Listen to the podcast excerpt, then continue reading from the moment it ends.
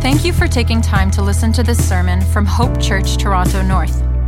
It is our prayer that through this message, you are challenged and encouraged by the Word of God and grow in your love for God and love for others. It is God's desire for us to be members of and regularly participate in a local church under the care of qualified elders.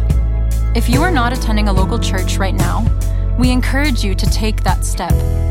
If you do live in the North York area and are looking for a local church, we invite you to visit us at one of our Sunday morning gatherings to discern if this is the church God is leading you to. So Luke 17 20 is, as you can see out the gate, is, is about the return of Christ. Um, and one of the things that this automatically brings up is the fact that we as uh, believers are waiting. And, and this is one of the hardest things for human beings to do to wait. When we wait, there are a number of temptations that we face. Uh, two in particular. The first one is that temptation to uh, look for another way, especially if we've been waiting for a long time, we've been waiting desperately for something. We start to search to find another way. And, and in our day, that's very easy. We reach into our pockets, pull out our phones. We got Google search at our fingertips, and we can find the world, right? Um, and so the temptation to find another way is a, is a large temptation. Another is the temptation to just, uh, just conclude that there is actually not going to be anything else. There's not going to be any solution to fix, not going to be anything coming. And so we, we learn to live um, the best way we can with what we have, right? We settle for less. These are two temptations that we face throughout our life as we're waiting, um, but they're no different as we wait for Christ. And in that, in that we've we face these temptations, we've, we've learned of some ways that we can actually face these temptations without giving in. And, and there's actually one particular way that always works, and that is to put our trust, in fact, actually, if we trust the one that we're waiting for above all else. If the solution that we are waiting on, if we are sure that is the best, the absolute undeniable best way for us, we will wait. And so the, the challenge for us as we wait for Christ is to continue to trust that his way is the best way. To continue to trust that his kingdom is the absolute best solution for us. And so the, the thing I want us to, and I pray for us to go away with today is this that uh, we experience God's kingdom by trusting King Jesus. Amen. We can experience God's kingdom today and in the future by trusting King Jesus. Amen? So we're going to go back to verse 20. Verse 20 and 21 says, uh, When he was asked by the Pharisees, When will the kingdom of God um, uh, when he was asked by the Pharisees, when will the kingdom of God come? He answered them, The kingdom is not coming with something observable. No one will say, See here or there, for you see, the kingdom of God is in your midst. I want to just um, define this term, kingdom of God.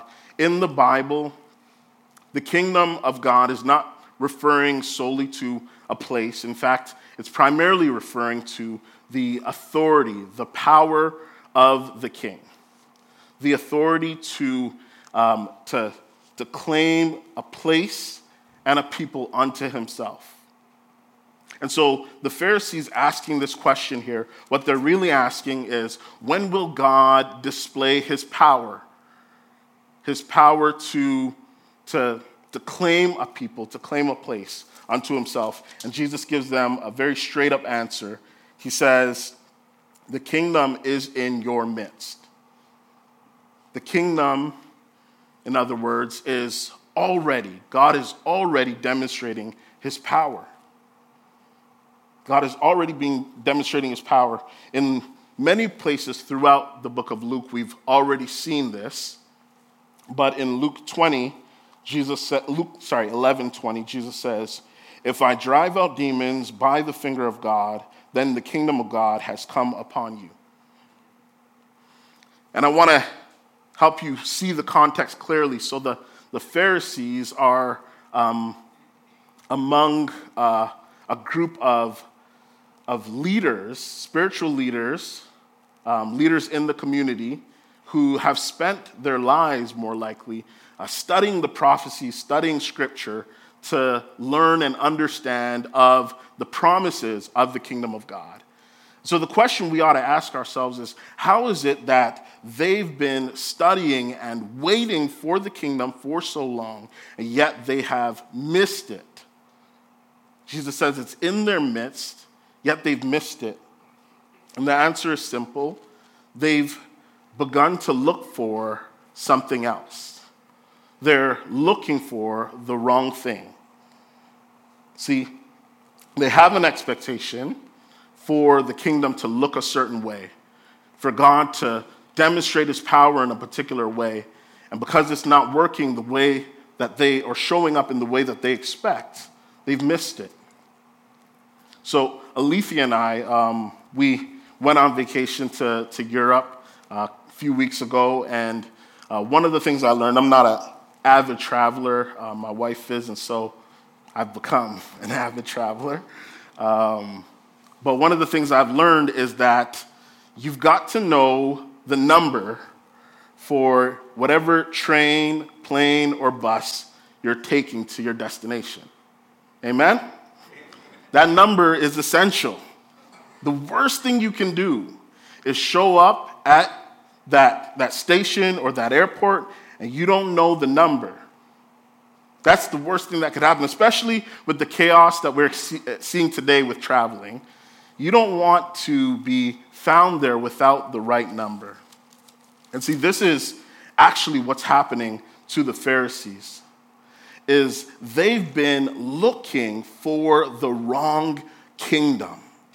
They've been waiting and expecting God to show up in the wrong way. And so they've, they've missed it. And to be more specific, what it is that they've been looking for and expecting God to show up and do is to demonstrate political power, to overthrow Rome, to set them free from Roman rule. And it's an interesting thing because it actually is something that we tend to do a lot. Is we tend to conclude that the, the problem is, is one thing when in fact it's another. And, and this is actually the root of the problem for them is, is, is their, their expectation is set by their view of what's actually wrong with the world. See, they have a perspective that there is something that needs to be fixed. They've got that right. They also have a perspective that that thing that needs to be fixed in the world needs to be fixed by God. They've got that right. But what they've missed is that the actual greatest problem that mankind face, faces is not political, it is a problem with sin. It's that we've sinned against a holy God and are deserving of his wrath.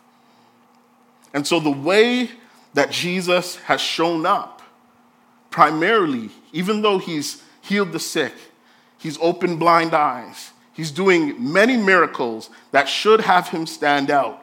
Primarily, the thing that he's doing that they don't see as worthwhile, that they don't see as the solution, is he is saving lost souls. And so I want you to, to keep this in your mind is, is that, that in order for us to see Christ, in order for us to see the kingdom of God, we've got to be looking for the right Savior. We've got to look for the one true Savior, the one true answer to mankind, to humankind's problem. And that is Jesus. They go on. Verse 22 Then he told his disciples, Jesus, this is, the days are coming when you will long to see one of the days of the Son of Man, but you won't see it. They will say to you, See there or see here. Don't follow or run after them. For as the light flashes from horizon to horizon and lights up the sky, so the Son of Man will be in his day. So Jesus actually knows something very important here is that when we are waiting, desperately waiting for a solution, we're actually in a very vulnerable state. We're in a very vulnerable state, and, and Jesus sees this, and so he takes a moment to, to actually warn them that in this vulnerable state of waiting, there's going to be a day where they're longing for the days of the Son of Man, and they won't be there in that moment, he's saying, there's going to come some false teachers. This is one of the things that, that we ought to be continually on guard for as we wait, is that there will be false teachers. And look at what he says. He says, they will say, see, here, see there, or see here. Very similar language to what was used earlier when he tells them, these observable signs that you're looking for will not come. See, there will still be, even though Jesus has set things straight for the Pharisees, there will still be um, many who will go and say, There's a sign over here, there's a solution over here, there's a politician over here who we can trust. There's some scientific tests and, and discoveries over here that, that have the answer. There's some education there's some new way over here that is the solution. And he's telling them, don't run after them. And I love what he does to actually help them stay the course is he, he gives them what to look for. Look back at me. He said, look at look back at the passage. He says in verse 24, "For as the light, for as lightning flashes from horizon to horizon and lights up the sky, so the Son of Man will be in his day. This is the, the thing that Jesus gives them to, to help them keep their focus. And what he's really saying here is that when the Son of Man shows up, there's no question, there's no doubting that he is here. There's, there will be no doubt when Jesus shows up, when he returns, that the king and his kingdom has come. And so this is actually a challenge to them. It's actually helping them to see that the one thing that they ought to do as they're waiting, as they're desperately waiting, is to keep their focus on Jesus, to continue to look for the King, the true King. And it says it won't be, there will be no doubt. This reminds me of Philippians 4 when it says that there will be a day when every knee will bow and every tongue will confess that Christ, Jesus Christ is Lord to the glory of the Father. There will be a day when everyone will acknowledge that he is the one true king. Amen? And so he tells them, keep, their, keep your focus, continue to look forward to Jesus' return. Verse 25 But first it is necessary that he suffer many things and be rejected by this generation. And this is where it really gets tricky because this is really where the, the Pharisees and even the disciples have a hard time. See, a way that the king is expected to really demonstrate his power is he takes a definite, makes a definitive act that demonstrates that he has power to do what no one else can do. A king is really only worth his kingship if he's able to keep himself at the top because no one can do what he can do. Whether it's his army is bigger than everyone else's, his knowledge, his, his, his things, the, the, the uh, possessions that he has are more than anyone else. That is really the concept is the king ought to be in a position where no one can dethrone him. So you want to demonstrate that power. This is where the problem is because what Jesus says here is the king, the Son of Man, this term is, is I, I didn't say this before, but this term is, is really taken from a prophecy in Daniel where he actually sees a king, a human king, who sits on the throne forever.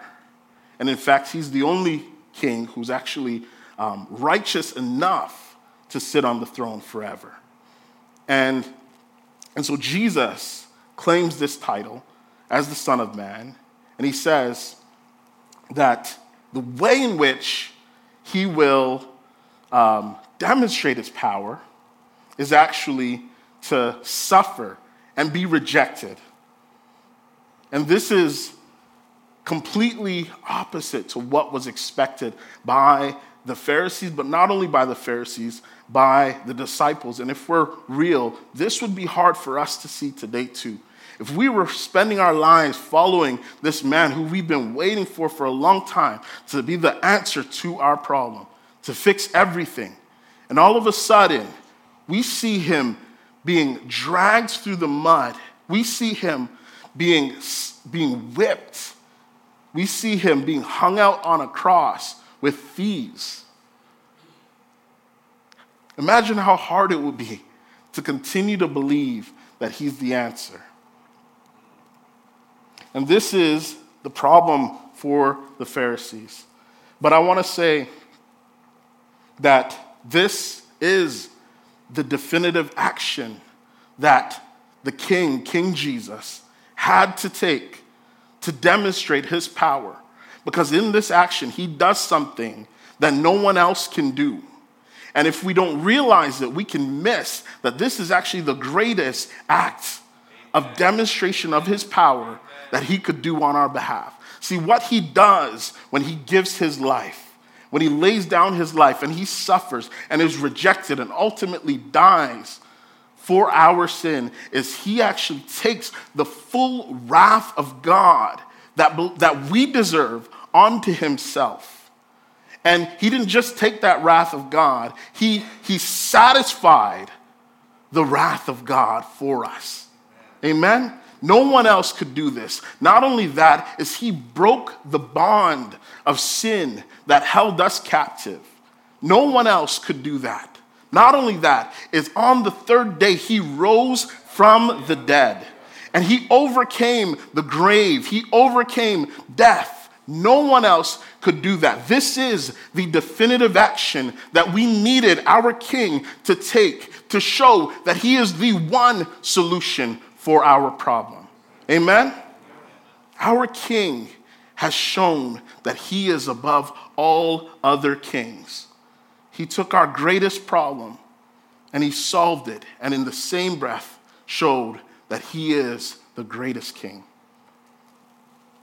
And, and so this is, this is where the, the, the, the Pharisees have, have, have gone astray They've missed this reality. And I want to say to everyone who's here and who's hearing me speak right now if you don't yet understand what it is that Christ has done, if you don't understand the full weight of your sin was placed on him on the cross, I want you to hear me today. This is the one thing in all of your life that you need you can live without everything else. And when I say everything, I know you're thinking, I can't live without air. You know, I, I might be able to survive a little bit without water, but there's come a time when I need water. But can I say that if you were to pass on because you had nothing else to sustain you in this life, I can tell you, I can guarantee you that if you put your trust in Jesus, He is the one thing that you absolutely cannot live without. So if it's hearing me now or if it's talking to someone here later to get and understand more about what he did for you, make that step. Make that step. Let's get back to it. Verse 26 Just as it was in the days of Noah, so it will be in the days of the Son of Man. People went on eating, drinking, marrying, and being given in marriage until the day Noah boarded the ark, and the flood came and destroyed them all. It, was, um, it will be the same as it was in the days of Lot. People went on eating, drinking, buying, selling, planting, building. But on the day Lot left Sodom, fire and sulfur rained down from heaven and destroyed them all. It will be like that on the day the Son of Man is revealed. This is, there's a few very important things that I want to just pull out of here for you to see. First, we've got Noah and Lot. And they're, they're saved from the wrath of God and how they're saved is significant because it's not because they were perfect. If you know their stories in the Bible, you know these men did many things, in fact, do many things after that would be sinful. It is simply because they obeyed God. This is the, the first thing that we need to understand that, that our obedience to God is key for us to make it to enter his kingdom, to enjoy the salvation that Jesus has provided. We need to obey. The second thing that I want you to see is there are people who are destroyed. Notice that he says they're, they're eating, drinking, marrying, being given in marriage, they're buying, selling, planting, building. They're just living their lives. They're not Jesus doesn't emphasize that they're doing all these crazy sins, that they're going out and gallivanting. He says that they're just living their lives. I'm Jamaican, so gallivanting is, you know, um, it's the worst that you could do. Um, they're living their lives, and as they're living their lives, it seems sudden. Destruction comes on them. But notice that in this time, an ark is being built. In this time, says, it says, Lot left, even just to see him walking out. There's time. There's grace of God in there being time for them to repent. But they're not ready. And this is a very important thing to see, both for the believer and for the unbeliever here is this time that we have, the fact that you've woken up this morning, the fact that you're sitting here, that you have time, is God's mercy. He gives you time as mercy that you can make a decision to turn from your sins today, to uh, obey Him today, to seek His kingdom today. This is these are, are two very essential things for us to see. One, that, that we, ought, we need to obey God if we're to see his kingdom. And we need to be ready now. We, we don't have the opportunity. As he said earlier, there's, there's not going to be an opportunity for us to, to, to get things right. Not going to be signs that make it evident to us that, that the time is coming near, and so now we start to get things in order. That means we got to stay ready. Amen? Look back at the text, verse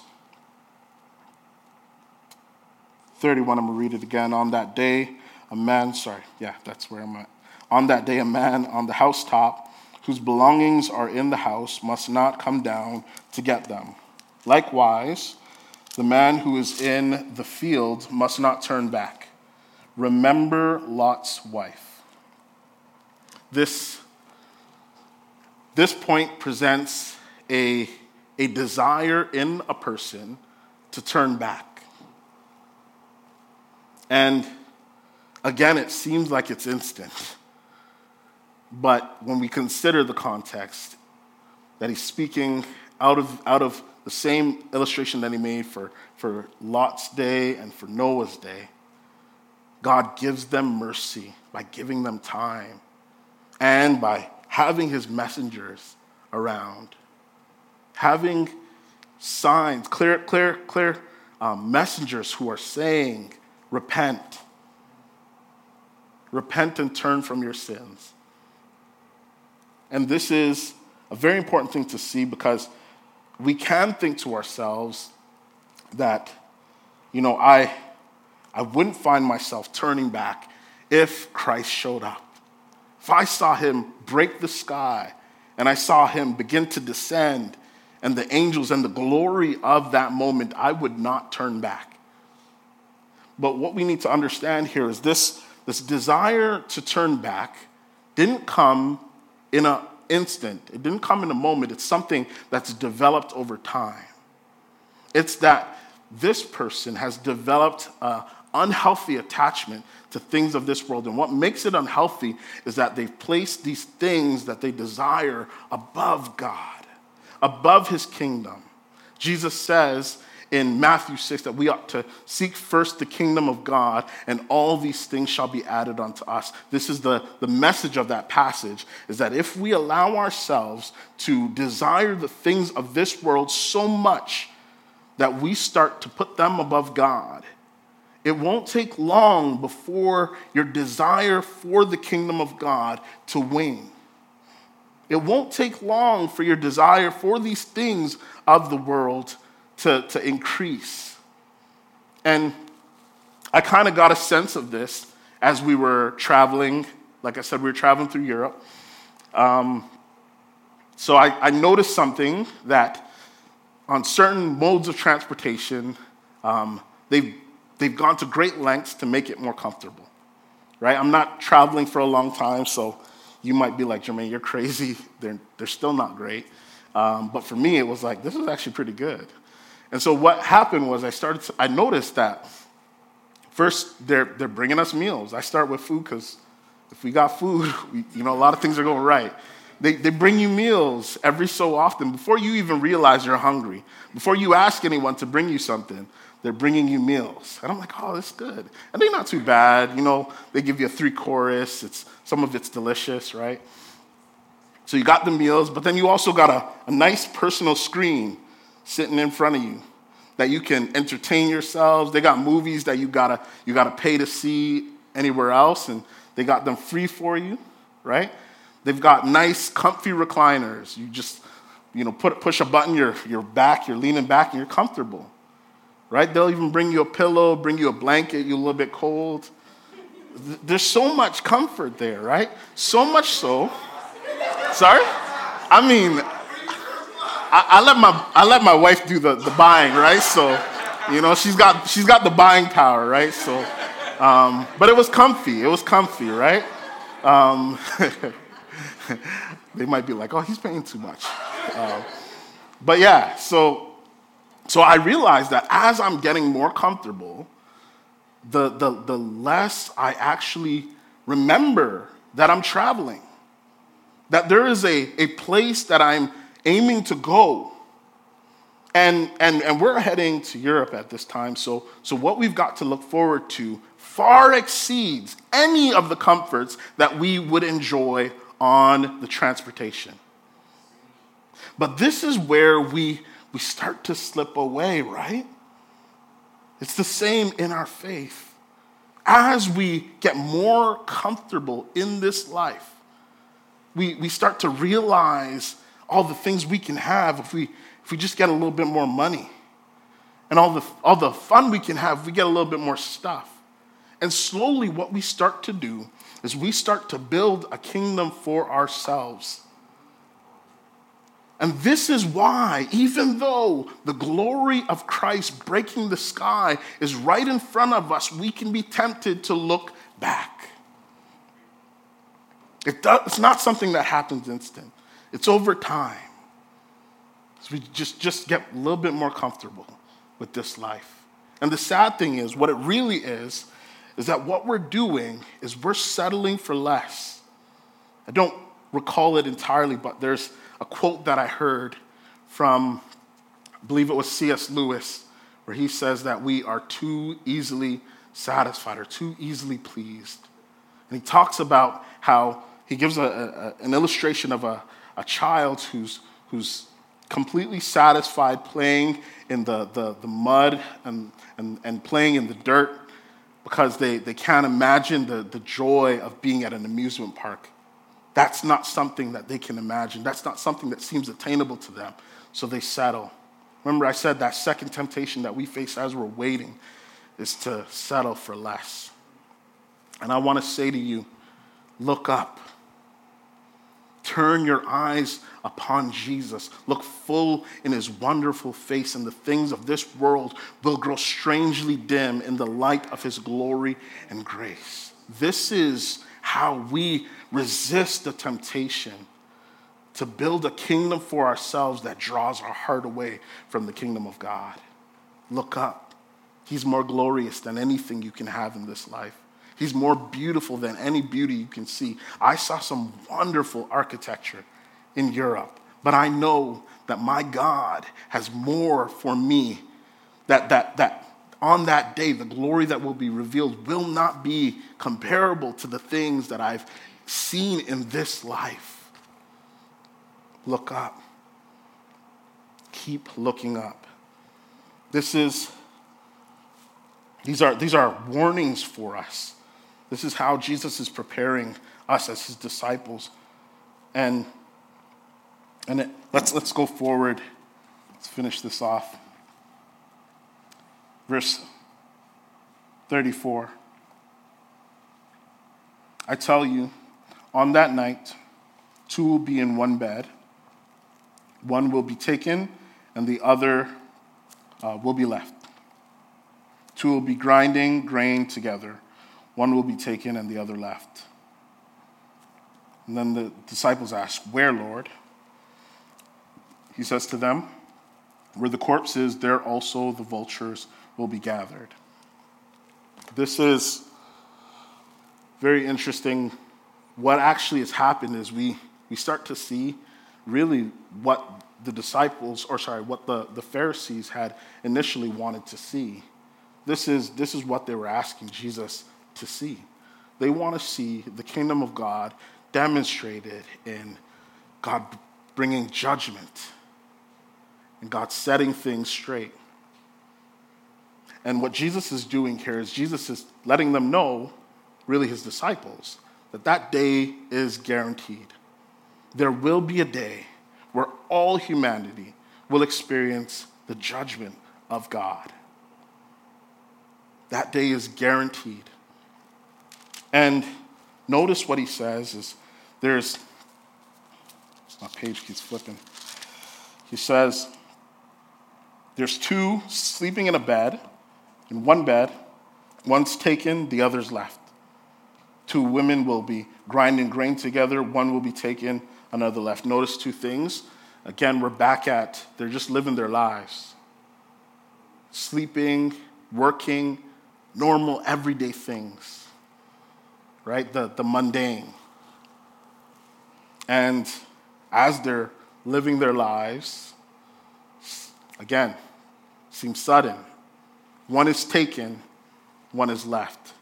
Notice also how they're in close proximity. They're not separated from each other. It's not like these ones were in the in the church, you know, gathered worshiping God and the ones outside, right? It's it's this ain't, this ain't the Sunday gathering, right? This is eh, midweek. This is, they've grinded all day. They're tired. They've gone to sleep. And suddenly,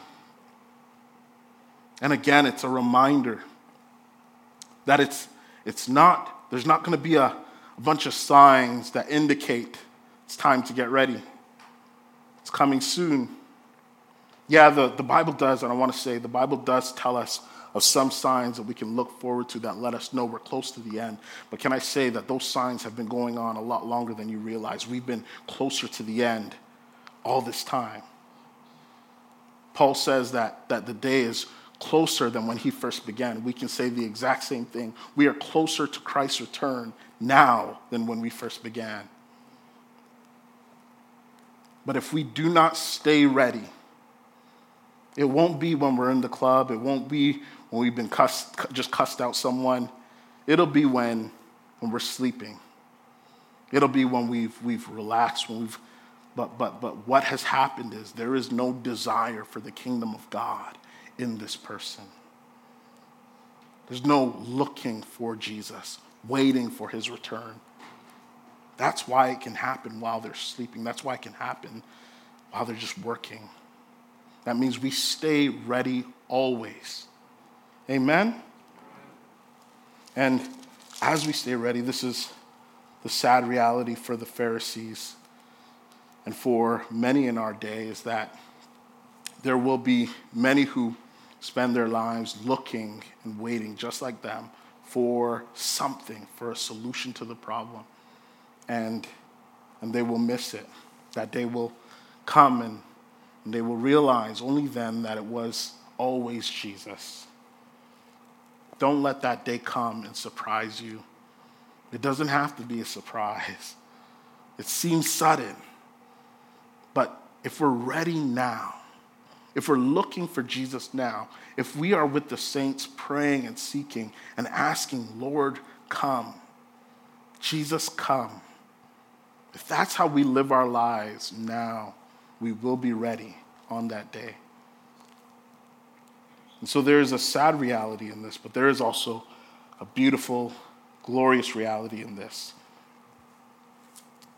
That on that day, our waiting will be over. Amen? There will be no more temptation for anything besides Jesus.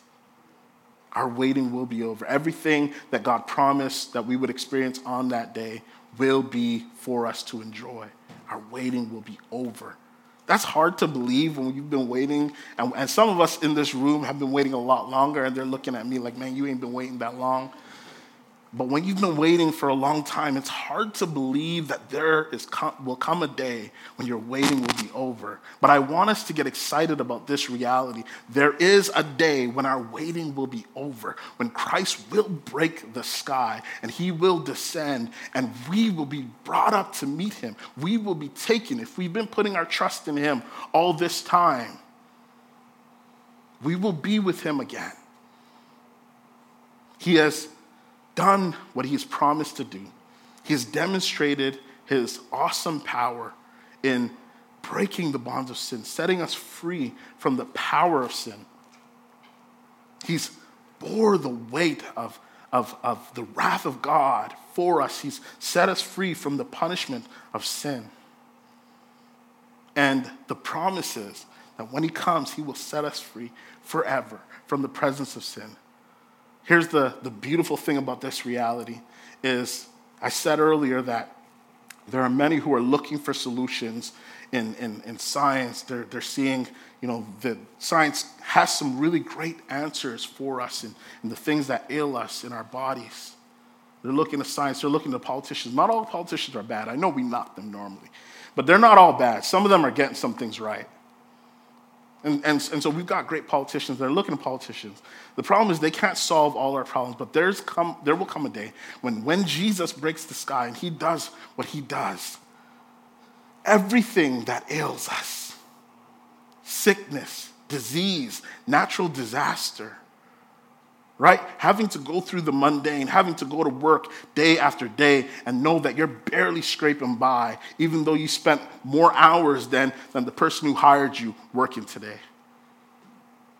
Having to, to suffer with, with bad relationships, having to suffer under the hands of oppressors. That's what they're facing. So I want to sympathize a little bit with the Pharisees because I know that oppression sometimes it escapes us, but, but the oppression is real and it can be hard. If you've been under that for a long time, it could be hard. And I want to say, anyone here who, who might be feeling that in a way that's more real, that, that oppression is hard. But when Christ comes, the promise is the oppressor will be removed. He will right every wrong, He will deal with everything that's been ailing you.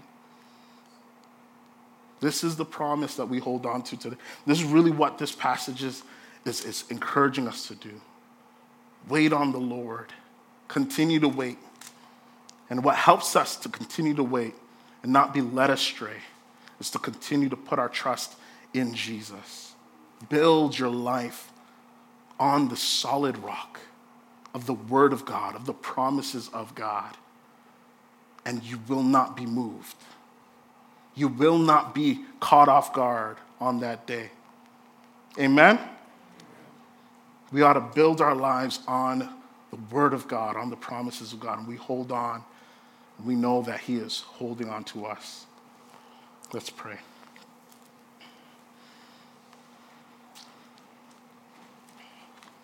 Heavenly Father, we just thank you so much for your word. Your word is a lamp unto our feet and a light unto our path. And many times we find ourselves um, struggling through this life, waiting for a long time, what feels like a never ending journey of waiting. Um, can, can be challenging and can tempt us to, to want to look for another solution, look for another answer to what, what ails us in this life, look for an, another way. And we could be tempted to, to want to just settle. This is all we have. This is the best that we can get. We might as well make the best of it. But Lord, I pray that, that you would help us in this. My words are insufficient, and so I ask that your spirit would do what only your spirit can do to really grip our hearts with your word and draw us closer to you. Cause us to trust more in you. Help us to build our lives on your promises, Lord. That our, our full hope would be in you alone, God. And God, I pray right now also for, for anyone who's hearing this and who hasn't put their trust in you, who's still looking to to another way, still considering maybe there is another solution. I pray, Lord, that you would help them to see right now that, that the only solution is Jesus. That you are the only one who can, who will, who has, and will completely fix all that is wrong with humanity. Beginning with doing a work in us transforming us, giving us a new heart, giving us right affections, giving us a right desire. And Lord, for, for those who, who are believers and who know that throughout their life they have been building a kingdom that has been drawing their heart away from you little by little. God, I pray that, that you would grip, grip us now. Draw us to repentance, Lord. And Lord, furthermore, help us to see that, that you are more glorious, more beautiful, more desirable than anything else, than anyone else. Lord, help us to put our hope in you today.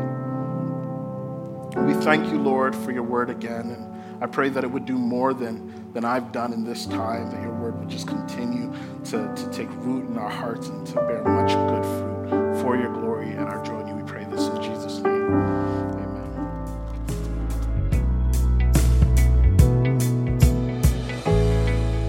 For more resources or information about Hope Church, visit hopetorontonorth.com.